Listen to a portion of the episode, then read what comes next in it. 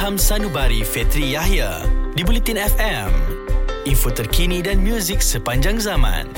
Dengarkan Perawat Luka Khairul Anam Siti Khadijah Wanita mulia ini menjadi perawat duka suaminya melalui perantaraan Jibril alaihissalam yang menggoncang hati Rasulullah ketika diuji.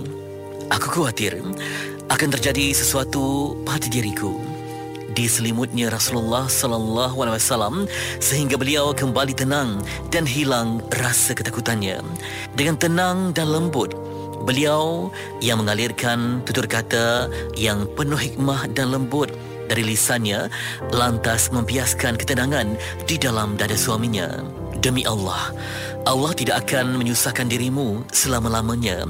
Bergembira dan teguhlah hatimu.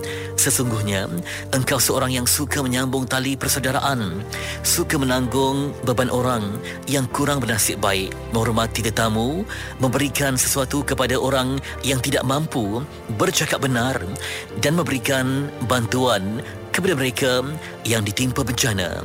Sesungguhnya, beliau telah menjalankan peranan politiknya dengan ketajaman dan kepekaan akalnya yang menjadikan beliau mampu untuk mencermati serta memahami dengan jelas masalah wahyu dan risalah yang diterima oleh Rasulullah sallallahu alaihi wasallam. Terimalah kabar gembira dan teguhkanlah hatimu demi zat yang diriku di tangannya. Sesungguhnya aku berharap engkau menjadi nabi umat ini. Perkabaran dari Warakah menjadikan beliau mampu memahami peranan yang bakal dipikul oleh Rasulullah sallallahu alaihi wasallam dengan turunnya wahyu tersebut. Khadijah, kalau engkau masih percaya kepadaku, sesungguhnya telah datang An-Nams Al-Akbar kepadanya. Dia adalah nabi umat ini, maka katakanlah kepadanya agar dia berteguh hati.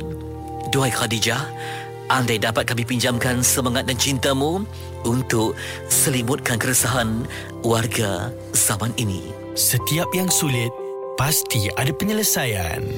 Stream Ilham Sanubari Fetri Yahya di Audio Plus. Muat turun di aplikasi Audio Plus di App Store dan Play Store. Bulletin FM, info terkini dan muzik sepanjang zaman.